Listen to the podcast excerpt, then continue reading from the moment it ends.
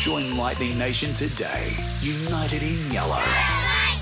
Mix FM's junior lightning correspondent. All right, Caroline, who we got in the studio? We've got Eva with us. Eva's 12. Good morning. Morning. It was a really exciting game on Saturday, wasn't it? Yeah. Now, you, you're a bit tired. What did you do yesterday? I had a major rep carnival down in Brisbane. Oh, so you're a hardcore player. Hardcore. Right. And who do you who did you play for? Caloundra. How did you go?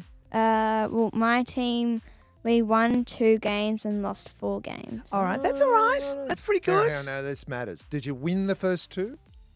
Won the first one, lost the next two, won the fourth, uh, fourth, game. one, Yep, um, and then lost the next two. I see. No, Okay. it's thingy though. I don't know if you've ever been Yep. to one of those carnivals, but like where you win also matters. Yeah, it's just interesting.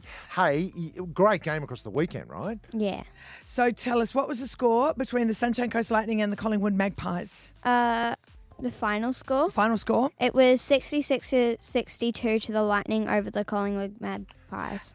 And who was your favourite player? Well, my favourite player, it was hard to decide as Laura Sherian is my favourite. Steph Wood played her 100th game. Wow. But Ashley Irvin's energy and determination stood out to me the most. It was amazing because Ashley Irvin's a rookie and she came on and she really had major impacts, didn't she? Yeah. It's exciting to see. Okay. Uh, what is your what was your favourite part of the game? Uh, the support that the Lightning fans gave to the Magpies, given that this was the last time playing Yeah. What, but what, um, what did on they the do? Sunshine Coast. What did they do exactly though? How do they show their support?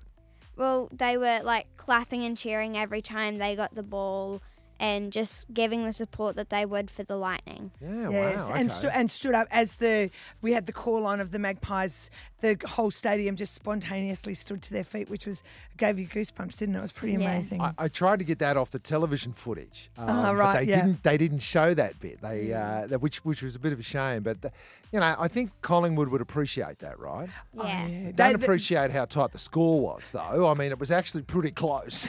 now, um, if the Lightning girls were listening right now, what would you say to them? Um, well, good job. And the lightning spirit shown by the team in the final two quarters was inspiring to watch. And I hope to see more in the following games. That's All great. right, So they've got to take on the West Coast Fever next up. Yep. Yeah. They're pretty good, right? Yeah. How good Uh, are they, people? yeah. Yeah, everyone's beatable. Everyone's beatable. Yeah, that's right. They just happen to have an extremely tall shooter.